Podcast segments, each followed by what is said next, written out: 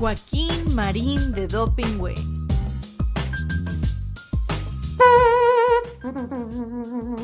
Atención. Paso redoblado. Ya. Joaquín Marín de Dopingüe, Joaquín Marín de Dopingüe. Que los cielos y la tierra se estremezcan, que las águilas dejen de volar, que los mares con sus olas rompan fieras. El programa ya está por comenzar. Desde el palco los longevos periodistas cada viernes a las doce ven pasar las noticias que trascienden la semana, puros datos, las notas nada más. Con los chistes de Marín, la memoria de Joaquín, ya se dicen alburean, no se abruman entre sí, no se arredran ante nadie, cada uno es un misil, resistiendo los embates desde aquí. Que los cielos y la tierra se estremezcan, que las águilas dejen de volar, que los mares con sus olas rompan fieras, el programa ya está por comenzar. Joaquín Marín de Dopingüe, Joaquín Marín de Dopingüe, Joaquín Marín de Dopingüe.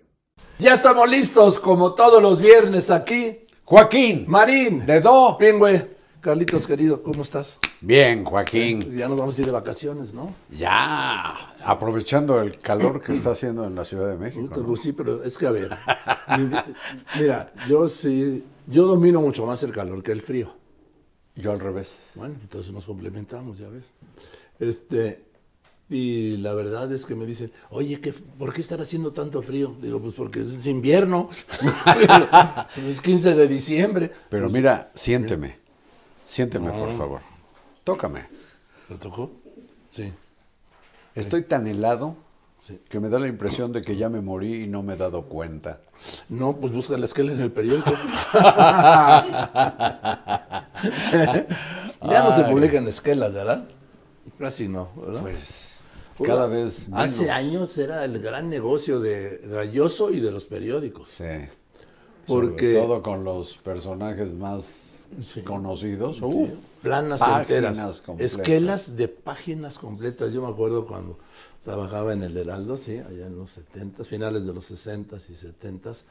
No, hombre, cuando de repente fallecía alguien importante, órale, ampliar la primera sección y la sección de sociales. ¿Todo por qué? Pues porque no cabían las esquelas, porque eran esquelas de plana completa. Sí. Carlos. Sí. Sí, o media plana, ya, las más, así, de un cuarto de plana. Sí. Ya no se acostumbra. No, o sea, nomás se- es- se van por redes, sí. acostumbra menos. Ahora todo es, todo es a través del teléfono, con mensajes. Sí. Inclusive para reflejar tus estados de ánimo. La carita sonriente, la carita enojada, la carcajada. Pero eso es un poco una expresión de pereza. Sí, claro. De pereza mental, de no querer escribir y en lugar de decirte, oye, eh, salió todo muy bien, gracias. Entonces, después, en lugar de decir, oye, qué bueno que salió todo bien, no tiene nada que agradecerme. ya, con eso. Y en esto de las redes también ha caído la comunicación, pues la comunicación gubernamental, Joaquín. Ah, sí. Recuerda que cuando el huracán en Acapulco, El Otis.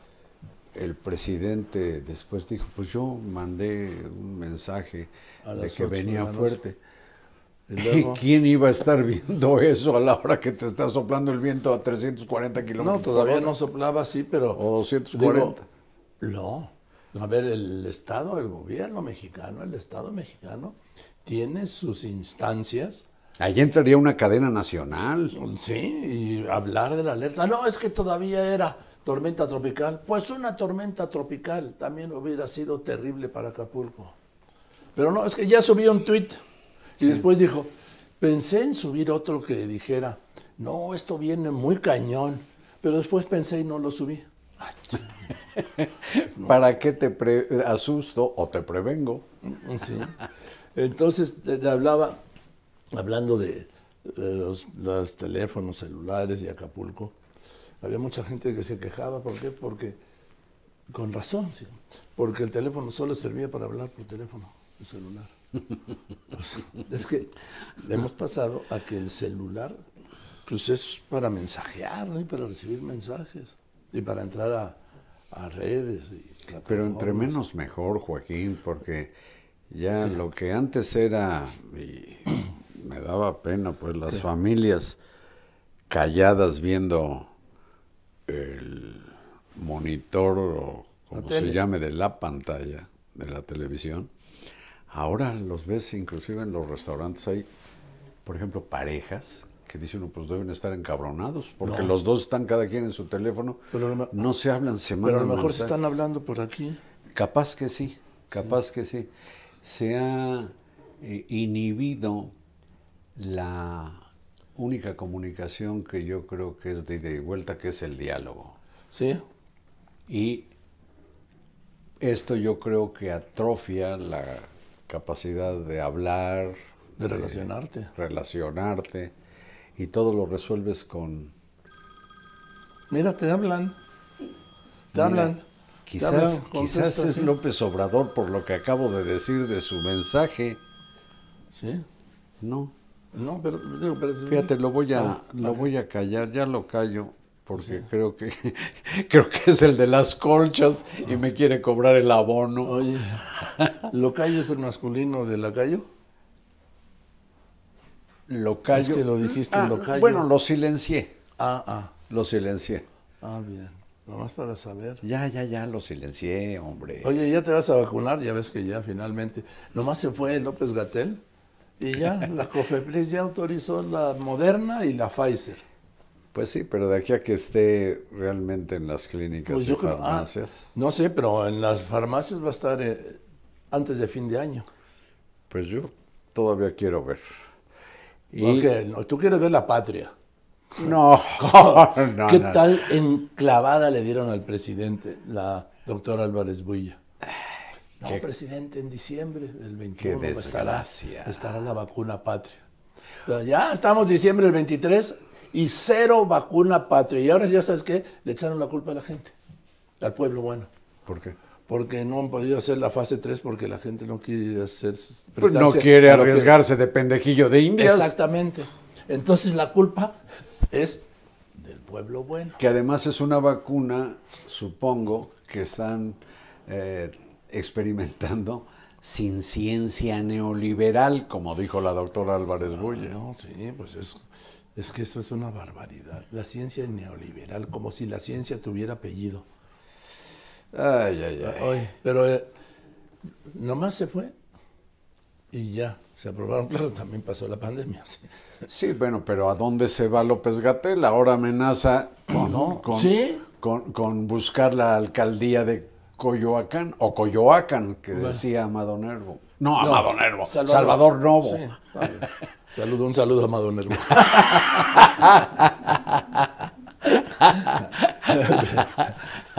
Oye, sí. Eh, el- entonces, no, es que Morena quiere perder Coyoacán. Ya no saben qué hacer con él, la verdad, ¿sí? ¿Dónde Porque no está en el este equipo de? Claudia Sheinbaum, ¿eh? Y a, Ojo, y a ojo. ver si no le da cuando le... pues ojalá y no, pero como cuando le dio COVID, a ver si no se va a los viveros a esparcir el coronavirus, No, como pero- lo hizo en... en, en- La ¿en qué colonia? En el hipódromo. Bueno, no Por sé. ahí. No sé. El En la es que- Condesa. sí.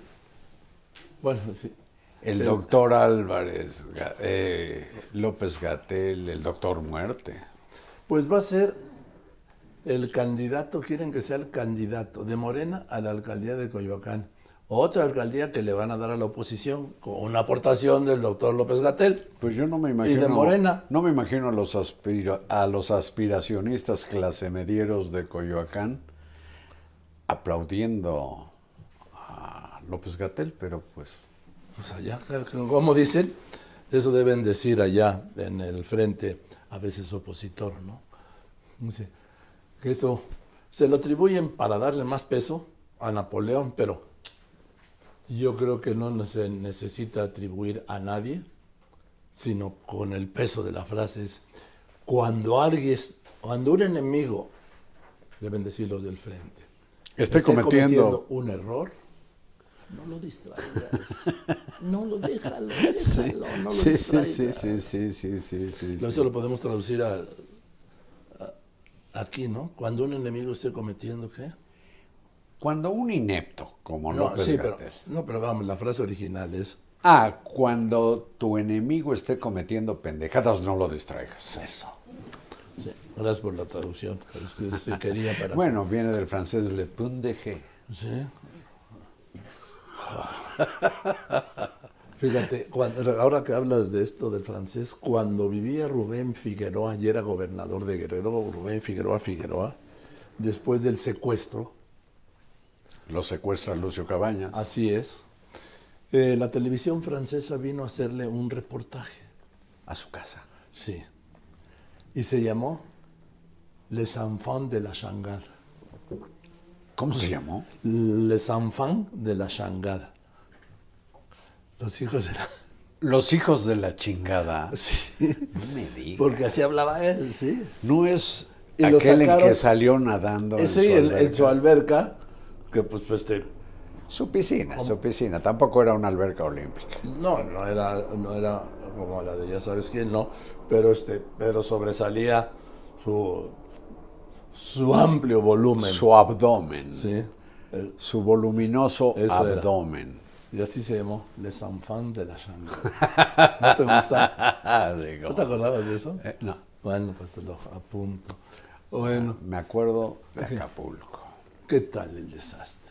¿Y qué tal la indiferencia del presidente? No entiendo, no entiendo, no entiendo, no le entiendo, de verdad, no le entiendo que se haya negado a recorrer las zonas destrozadas, que es todo Acapulco, que se haya negado a hablar pues con el cerca, con uno solo, del cerca de un millón de damnificados. Están damnificados en todos los sentidos. Muchos ya eran damnificados de la vida, Carlos.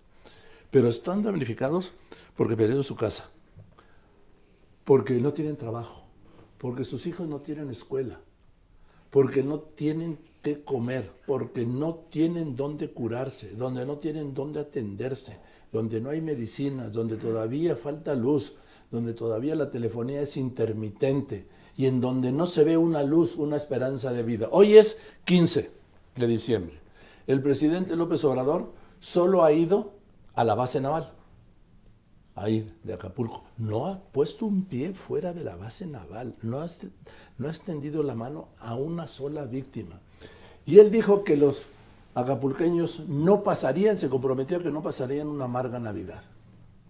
Pues solo que ocurra un milagro, No, ya no da tiempo. un milagro navideño, de esos de las películas de Navidad que de repente ¡uy! se compone todo, porque el presidente no, no les cumple, no les va a poder cumplir a los acapulqueños que no pasen una amarga Navidad en estas condiciones. Joaquín, 250 mil casas desaparecieron o quedaron destruidas.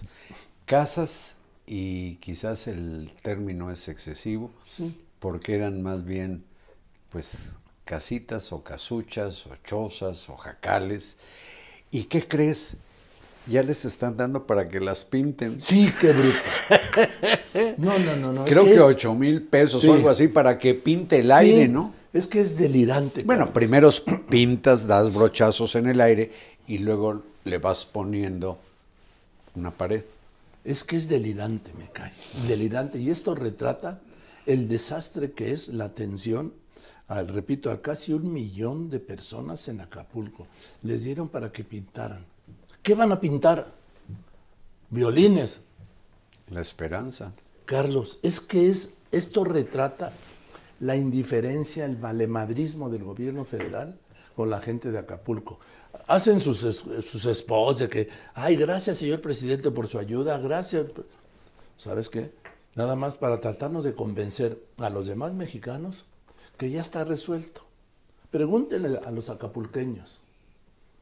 Nada más como alrededor de un millón Ajá. de damnificados. Y Nunca había habido tantos damnificados que yo recuerde no en una localidad. en una localidad. O sea, es decir, todos. Todos. ¿Por qué? Porque no hay trabajos, porque no hay turismo. Dice que ya, ya se inició la... dieron el banderazo de la temporada de vacaciones en Acapulco.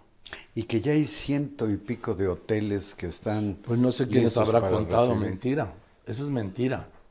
Porque te doy este dato. Solo el 10% de los hoteles tenía seguro. Y los dueños no tienen un costal aquí de dinero. para- No, oye, ni la gente de los condominios, primero tienen que, es una gran cooperación, cooperacha, sí, aportación, para recuperar el edificio. Para las áreas comunes. Sí, que y se el, dice. y el edificio, sí. Y luego para arreglar su departamento y luego para amueblarlo. ¿Sabes lo que dice mucha gente? Oiga, yo ya no. Y otros, pues yo no tengo. Yo no tengo, así que de lo perdido, lo perdido. Porque como yo insisto, los bienes materiales se reponen o no se reponen, Carlos. ¿Sí? O no se reponen. Es un desastre de magnitud desconocida para el gobierno y para muchísimos mexicanos. Carlos, las calles siguen atascadas de basura. No, ¿Sabes qué es lo más grave? Que no tienen dónde echar la basura. Fíjate que el vertedero a donde la llevan estaba planeado para funcionar siete años, pero ha sido tanta la que han ido a tirar después del huracán que ya nada más le queda un año de vida a ese vertedero. Y todavía no acaban de recoger toda la basura. No, desde luego. La basura, y no solo basura, los restos de los daños. Todavía colchones, hay muebles en las calles. Entonces, en fin, presidente, sí van a pasar una amarga Navidad. Y lo lamento muchísimo. Pero mira, esta falta de empatía, Joaquín, se da no solamente con los damnificados de Acapulco y de Coyuca y de los lugares aledaños que salieron tan perjudicados, sino que se da también, pues, lo platicamos la semana pasada, cuando el presidente afirma que los muchachos asesinados en Guanajuato en Celaya. iban a comprar droga. Sí. Pues ahí son Y- dos. Sí. La mamá de dos de ellos, que fueron asesinados, y la Fiscalía de Guanajuato dice que después de las necropsias tienen la seguridad de que los jóvenes no consumían droga. Sí, el examen toxicológico salió negativo de drogas, pero y presidente... la mamá le ha pedido, cuando menos en dos ocasiones, al presidente, a través de los medios, que se disculpe porque los, Los re- revictimizó, Y los además, criminalizó, Carlos- y no lo ha hecho. No, y no lo va a hacer.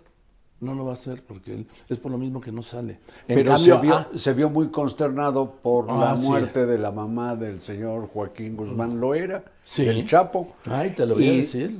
Por la señora lo entiendo, pero dice, y también a su Sí. familia. Dice, dice el presidente textualmente, ¿sí? A ver, lo voy a leer yo y ahorita lo vamos a poner para que vean que así lo dijo el presidente. Dijo, eh, a la muerte, dijo, respeto a la familia. Cualquier ser humano que pierde la vida merece respeto y consideración a sus familiares, hablando de la muerte de la madre del Chapo Guzmán. Los familiares son los que dirigen esta banda de los chapitos, o sea, son narcotraficantes. Y para ellos, respeto y consideración. Tú puedes entender eso. Y para los seis jóvenes asesinados en Celaya, Ni el pésame a sus familias. Para los cinco desaparecidos en Lagos de Moreno hace cuatro meses, ni una mención, ni un pésame, ni tampoco para los más de 174 mil asesinados a lo largo de su gobierno. Ah, pero que no sea la mamá de el Chapo Guzmán, a la que saludó en Badiraguato, ¿te acuerdas? Sí, cómo no.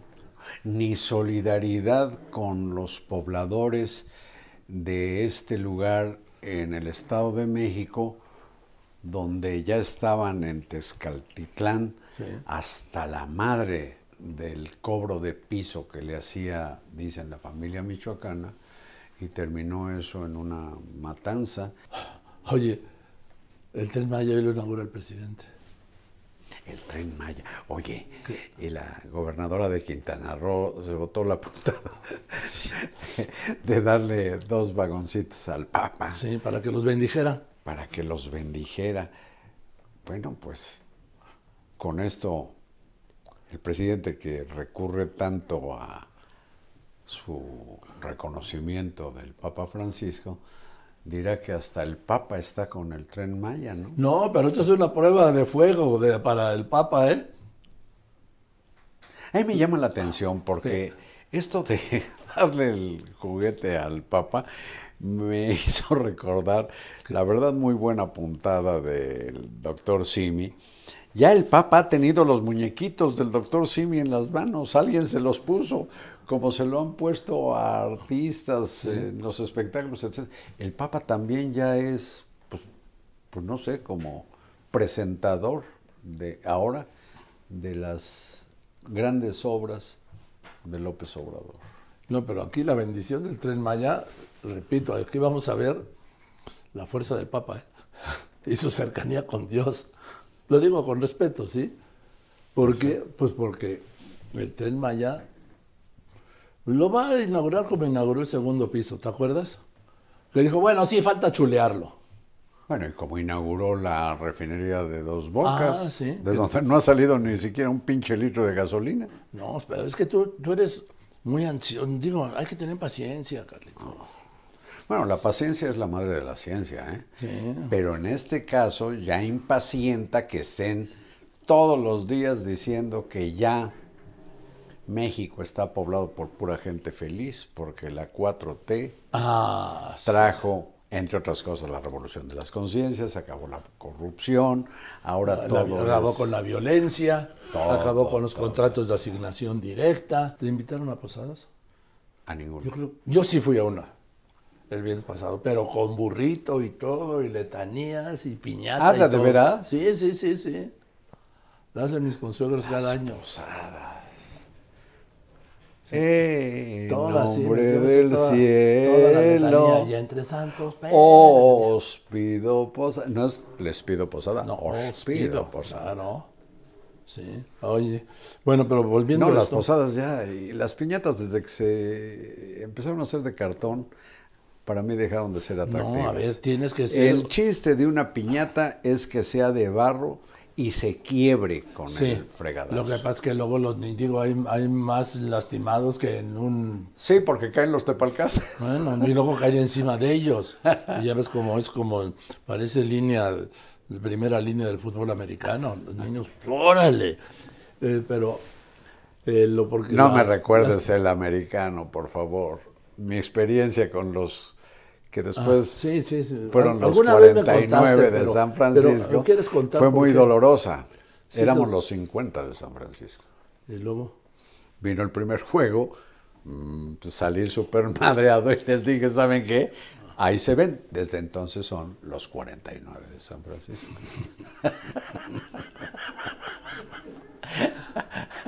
¿Qué crees que todo esto son implantes?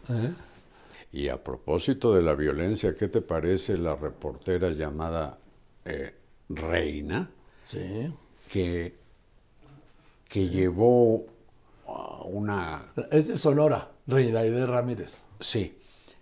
Llevó al presidente a un... Pues, lo puso en las cuerdas. En una discusión periodística en Sí. que ella con respeto, palabras más, y palabras sin menos, alterarse ¿eh? le dijo, pues usted dijo que iba a resolver, no ha resuelto nada. ¿Y para qué? Es que has conocido algún presidente que se reúna todos los días a las 6 de la mañana para ver el tema de la seguridad, resolver el tema de seguridad. Y le dijo ella, no, pero ¿de qué ha servido? Porque aquí hay un punto. Podrán reaparecer a los desaparecidos, pero no pueden resucitar, por lo menos hasta el día de hoy, sí. hasta el día de hoy, a los, cien- a los más de 174.200 personas asesinadas en esto, repito, 5 años y 15 días que van de su gobierno. Capaz Sí. que al rato nos dicen que no estaban muertos, que andaban de parranda, ¿eh? O que al tercer día, Resucitaron y se pelaron. ¿sí? A ver, eso sí, vamos a, a ver lo de la reina. Sí, es muy interesante porque la reportera, muy buena periodista, con, con un temple admirable, mantiene un diálogo, yo diría de confrontación, una discusión con el presidente de manera respetuosa. Y además sin alterarse. Sin alterarse. Y el presidente sí. Y llega un momento en que el presidente de plano pide ayuda a alguna, en este caso una mujer, una de las que trabajan para él, ¿Sí? de las leales, que no son periodistas y sirven solamente de alcahuetes y alcahuetas de cuanta cosa diga el presidente. Vamos a ver cómo eh, viene la discusión de la reportera reina y cómo otra mujer sale al quite porque el presidente le dice, ayúdame. A ver. Y lo ayuda. Sí, pero en inseguridad, en los Aquí mexicanos, les está quedando a deber y no, Aquí lo está. reconocen Aquí está. sus propios... Por eso. La gente afina usted también ya lo está No, yo reconociendo, respeto presidente. mucho tu punto de vista y el de mucha gente que está en contra de nosotros. No, no es que están en contra, es que Sí, que están en contra y que además tienen todo su derecho a disentir. Pero esto son hechos. Así es. Felipe Calderón también hay reportajes serios de periodistas independientes, autónomos, que han documentado perfectamente lo que fue la guerra que desató Calderón. Eso se sabe muy bien, está muy bien documentado de cómo fue que este señor... Sí, yo no he declarado ninguna guerra. ¿eh? Pero Yo digo eso la declaró él. también eso, Y las este, consecuencias ahora se han sí, vivido desde entonces. Pero los ciudadanos están fi- viviendo las consecuencias desde entonces y usted era la esperanza para que eso terminara, presidente, Yo o, se, que, yo creo que todavía. o tener paz en, en México. Yo creo que este, eh, es muy respetable tu opinión, pero muchísima gente, muchísima gente eh, piensa que las cosas están mejorando. O sea, tú tienes esa opinión, yo la respeto. no, yo, yo no, yo te yo no puedo doy decir, opiniones yo te mías puedo decir nunca. que hay este, muchísimos mexicanos, millones de mexicanos, que sostienen que estamos mejor. Y O otros sea, no hay- afines de usted. No hay ninguna encuesta, ni las que hacen nuestros adversarios, en donde eh, salga el gobierno reprobado. Sí, yo no quisiera debatir ese punto porque usted Entonces, tiene su punto muy bien definido. esto pero sí en la inseguridad, presidente. No, pues, Por ejemplo, ¿qué está es- pasando con los drones? ¿Se han asegurado? Sí. ¿Cuántos se han asegurado? ahora te voy a si nos puede decir ahora en te general, vamos a contestar. Si se está atacando eso. Sí, Por ejemplo, sí. en Sonora, y no solo en Sonora, la gente acude a la delincuencia para que le hagan justicia. Sí. Eso también lo dicen que lo hacen en Guerrero. Por eso estas cifras no aparecen. Prefieren ir con ellos porque es una, es una, también hay reportajes serios sobre eso ya. De- o sea, acuden a la delincuencia para que les hagan justicia. Porque ¿dónde está el Estado, presidente? Para garantizar la seguridad de los mexicanos. Ya no, ya no, este, es así como tú lo dices y ya no pega ese cuestionamiento. Por lo menos en Sonora No, no, no, no, no, no, en ningún lado. Yo siempre ando recorriendo el país. ¿Usted tiene O sea, conocimiento de eso? ¿De, que, ah, de sí. que los ciudadanos acuden a la delincuencia para hacer No, que les hagan no, justicia? no. ¿Como autoridades judiciales? No, Ellos deben de saber. no, si no, alguno no, sabe, No. ¿El Fíjate que general? no, y a mí la gente me dice todo. Pero eso son este, invenciones. Y yo las respeto.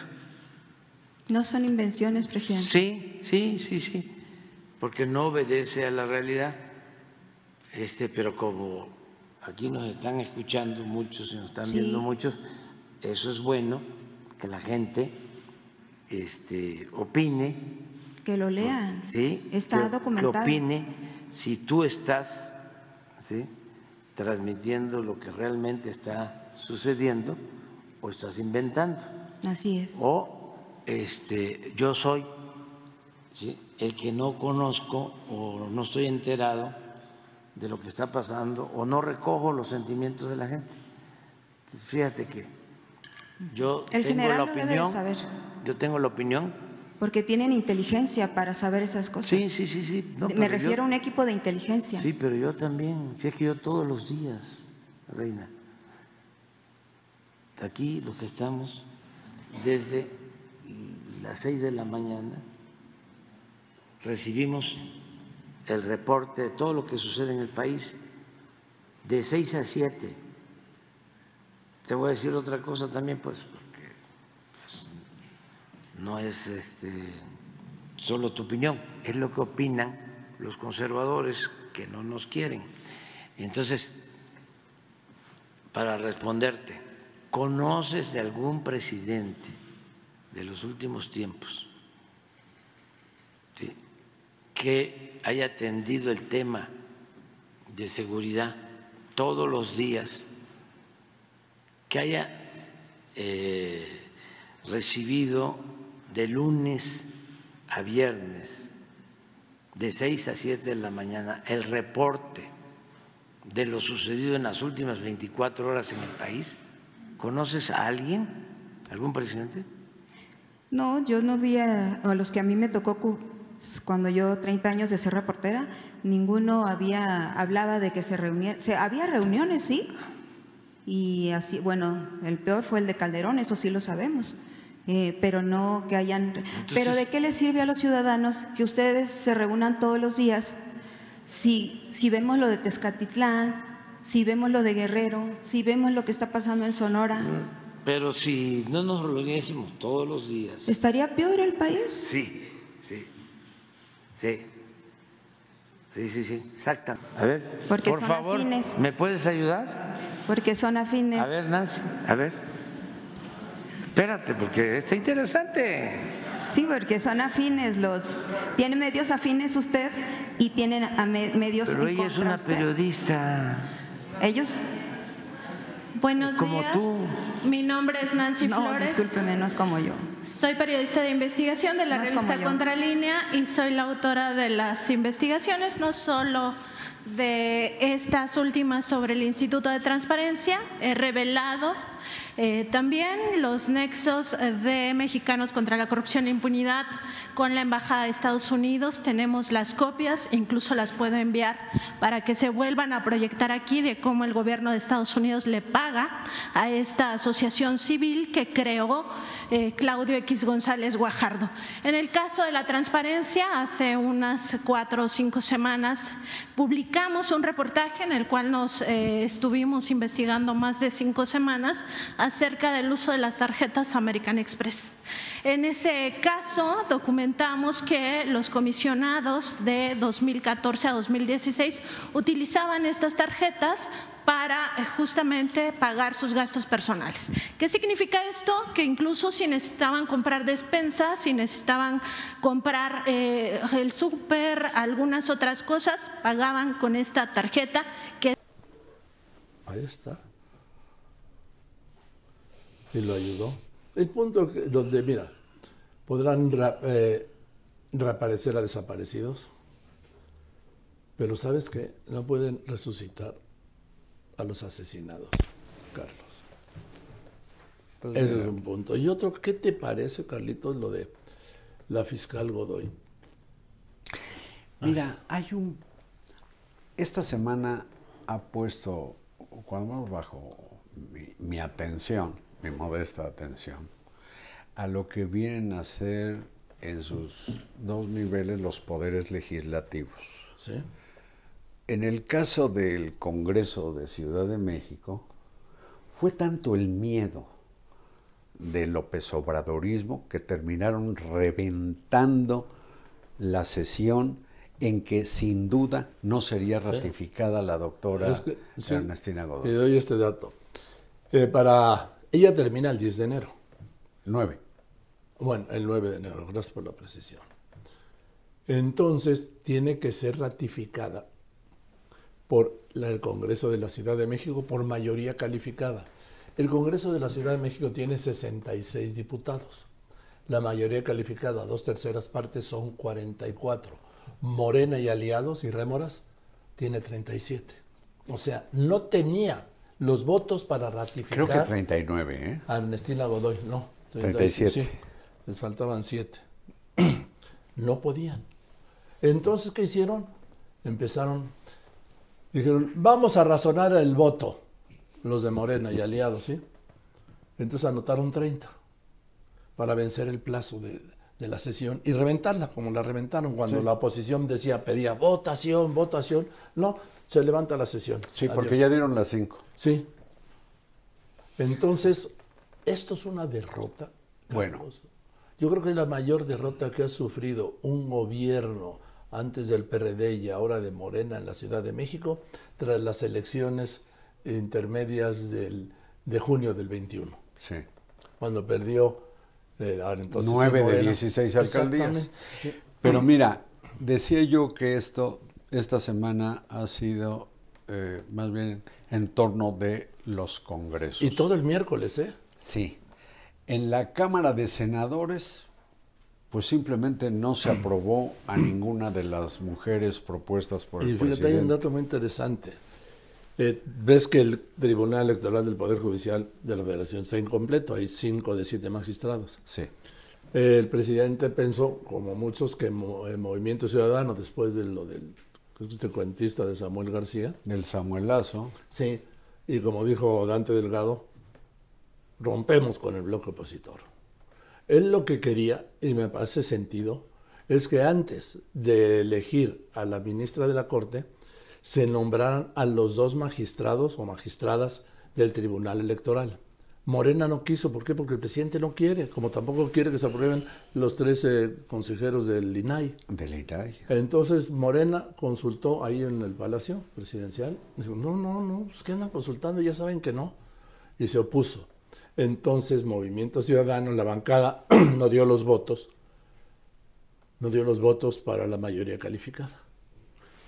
Y entonces le dieron eh, Morena el privilegio al presidente que no ha tenido ninguno de sus antecesores. Pero de fíjate, nombrar- él reconoció- De nombrar como nombró ayer Pero él ayer reconoció a una ministra. que quedaba en un aprieto, él. Porque será su dedo todopoderoso Pero así dice la Constitución, ¿eh? el que el que señale e imponga en la Suprema Corte de Justicia a una ministra. Y el paquete político pues queda en él, porque todo indica que lo que quiere no es que los ministros de la Corte velen por la Constitución, sino alguien que le sirva como si fuera su, su achichincle, su portera o su portero Su, su ministra. su ministra. Entonces su ministra. ya se verá pues lo que va a Ahora- suceder con la que con la que escogió. Sí, con lo que escogió. Ahora, hay que recordar que en diciembre se va el ministro, diciembre del año que viene, dentro del año, Luis María Aguilar Morales. Termina su mandato de 15 años. Y entonces ya, como todo indica que al día de hoy Claudia Sheinbaum será presidenta, al día de hoy le tocará como presidenta de la República mandar la terna al Congreso para elegir a la ministra o ministro número 4, que es fundamental. ¿Por qué? Porque con cuatro bloquean cualquier acción de inconstitucionalidad, Carlos, que necesita la mayoría calificada de ocho. Ahorita tienen tres, por eso no han podido, ¿sí? Los ocho ministros y los tres del presidente, quitando ya a Saldívar, que renunció, pero con la que llegue vuelven a ser tres, pero no les alcanza para bloquear si me a permite, partir de enero del, del 24 del 25 ya tendrá, o diciembre del 24, ya tendrá a la cuarta ministra o ministro para bloquear, insisto, cualquier acción de inconstitucionalidad que presente el Congreso. Punto.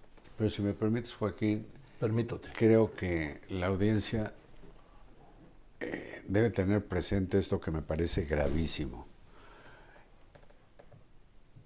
Si los ministros de la Corte tienen un proyecto político, fue el caso de Arturo Saldívar Lelo de la Red, de apoyo al Poder Ejecutivo, pues entonces, aunque la Constitución diga expresamente algo, podrán votar como si no lo dijera la Constitución. Ese es el tamaño del problema. Como ocurrió con la Guardia Nacional, en que la Constitución dice que debe estar en una Secretaría Civil de Con- Seguridad. con el mando civil. Y lo quiso el presidente, la quiso endosar al ejército con una ley y la Corte dijo, no, aquí dice que no. No, pero a ver, esa... Pues es- los sí. ministros del presidente podrán decir, diga lo que diga la Constitución, nos vale, estamos para servirle, señor presidente, Pues sí. y hacemos constitucional lo que no es constitucional. Sí, porque además esta reforma de la Guardia Nacional bajo mando civil es del presidente López Obrador Sí, claro. y luego la quiso cambiar, ¿sí? Como ordenó, bueno, quiere cambiar los o desaparecer los organismos autónomos. ¿Qué te parece? Con el pues con la coartada de que fueron inventados en la época neoliberal, también la vacuna Pfizer. Sí. Y yo creo que buena parte de la Abdal, Abdalá Pues claro. y de la Sputnik, ¿o qué? Aunque te repito, te recuerdo, sí, perdón, que pues la vacuna rusa, la Sputnik, ni la cubana Abdalá, están aprobadas por la Organización Mundial de la Salud. Sí, ¿no? Es más, creo que no están ni aprobadas por la COFEPRIS, Carlos. Supongo yo que sí, pero si no, el asunto es que tampoco que yo sepa te hacen daño. Eh, los médicos dicen, pues a la hora de la hora ver, ponte la vacuna que Sí, haya. la peor vacuna es la que no se pone. Exactamente. Eso sí. Bueno, pero Bueno, la peor es la patria. La bueno, porque, Porque no, existe. No. Es que volvemos a eso. Qué, qué engaño al presidente. Y con qué cara dura lo anuncian, ¿sí? En fin, es el sexenio anticonocimiento, anticiencia. Muera la inteligencia. Muera la inteligencia. Pero mira, bueno, pues es el... Unamuno, Universidad de Salamanca, 1936. Es el nacionalpopulismo. ¿Sí? Que tú lo... Pero déjame, por favor, Dime, pues enfatizar enfatiza. que este viernes, hace un año, Ah, balacearon la camioneta de Ciro yo lo- Gómez ¿me Leiva dejas, ¿Me dejas ubicarlo bien? y cuando menos tres disparos iban dirigidos a su cabeza. Lo planteo así más claro, si me permites. Esta noche se cumple un año de que quisieron asesinar a Ciro Gómez Leiva. Y el caso sigue impune. Y que de no ser por la camioneta blindada, Ciro, perdón, estaría muerto. Sí. Y ese atentado nos hizo más vulnerables a todos. ¿Por qué? Porque no solo es el atentado, es la impunidad. Y aquí amarra con el trance este por el que está pasando la doctora Ernestina Godoy, fiscal de Ciudad de México, que no pudo dar con el autor o los autores intelectuales y el motivo del atentado contra Ciro, y por eso Ciro recurrió a la Fiscalía General de la República, que en tres y pico meses tampoco ha dado con el dato, pero en el caso de Cristina Godoy, hay que recordar, es la inventora de esa cosa patrañesca del que le llaman el cártel inmobiliario de la Benito Juárez. Oye, como si la corrupción fuera solo en una de las Sí, no, de las no. alcaldías. Vete a saber cómo está en la Gustavo Madero, en Iztapalapa, de Clara Brugada, cómo estarán los permisos de uso de suelo Las licencias de dan- construcción. que da el gobierno central de la Ciudad de México, no las alcaldías. Y, Pues ¿cuándo crees que van a soltar ese negocio, hombre? y acuérdate el espionaje contra, contra, Adversarios políticos. el, contra el alcalde de la Benito Juárez, que ahora es el candidato al gobierno de la Ciudad de México. Carlitos, sí. Oye, ¿qué le pediste a, Santa, a los reyes? A los reyes no les he pedido nada porque la carta la hago más bien dos días antes. Ah, sí, tú siempre tan. Es decir, la voy a hacer el 4 de enero. ¿Y a Santa Claus? Ese la hago el 20, también dos días antes. Sí, sí, el pero, 22 pero yo- de diciembre. Perdón, déjame ubicarme, ¿no? Yo no pregunté. Oye, ya. ¿Cuándo escribiste la escribo? carta, ya escribiste Sino, la carta ¿qué a los pedí? reyes, ¿sí? ¿Qué vas a pedir?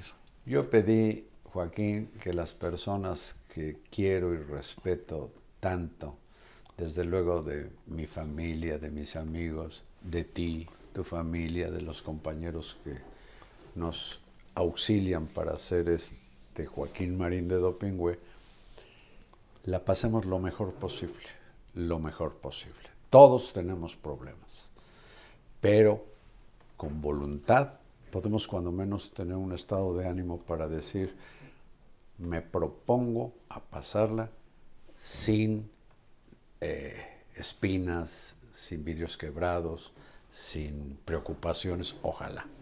Y yo a eso agregaría lo que yo pido siempre. Salud para mí, para mi familia, para mis amigos, para ti, querido Carlos, para todos. Porque como yo digo, teniendo salud, yo ya me encargo de todo lo demás. ¿sí?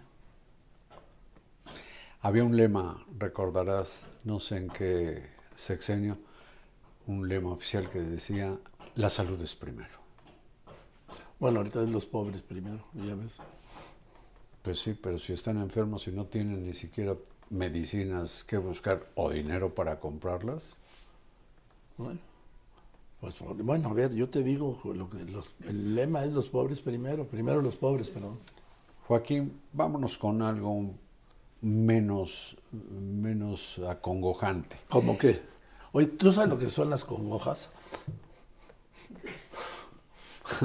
Si me estás llevando a No, una no, no. marranada, Es que no, no, a ver. me tú declaro luego- ignorante. Tú luego, luego te vas por ahí, Carlitos. A No, ver. A ver, dices a con, congojas, dijiste, Sí. ¿no? Yo pregunto, ¿tú sabes lo que son las congojas? Pero dime qué. ¿Eh? ¿Qué son las congojas, Joaquín? Pues son las penas, Carlitos, las Ay, preocupaciones. me ¿Ve? asustaste. ¿Viste? Me ¿Quién es, asustaste. ¿Quién es el del arroyo? Por la propensión de Joaquín de llevarme a la banqueta, pero Joaquín, eh, pues yo deseo que este fin de año la pases maravillosamente, la pasemos, todos y eh, vamos a hacer un paréntesis. Sí. No habrá Joaquín Marín la semana próxima ni la siguiente. después de Reyes, ¿no? Nos vemos. Agarramos el puente Guadalupe Reyes. Ándale. ¿Te parece? Me parece a todo dar. Pues Joaquín, Marín. de Do. Pingüe. Gracias, querido Carlitos, con todo mi cariño, lo sabes. Muchas Y gracias y lo mejor para ustedes que nos han visto. Yo, como siempre digo también, les deseo lo mejor de lo mejor. Y si se puede mejor, pues qué mejor.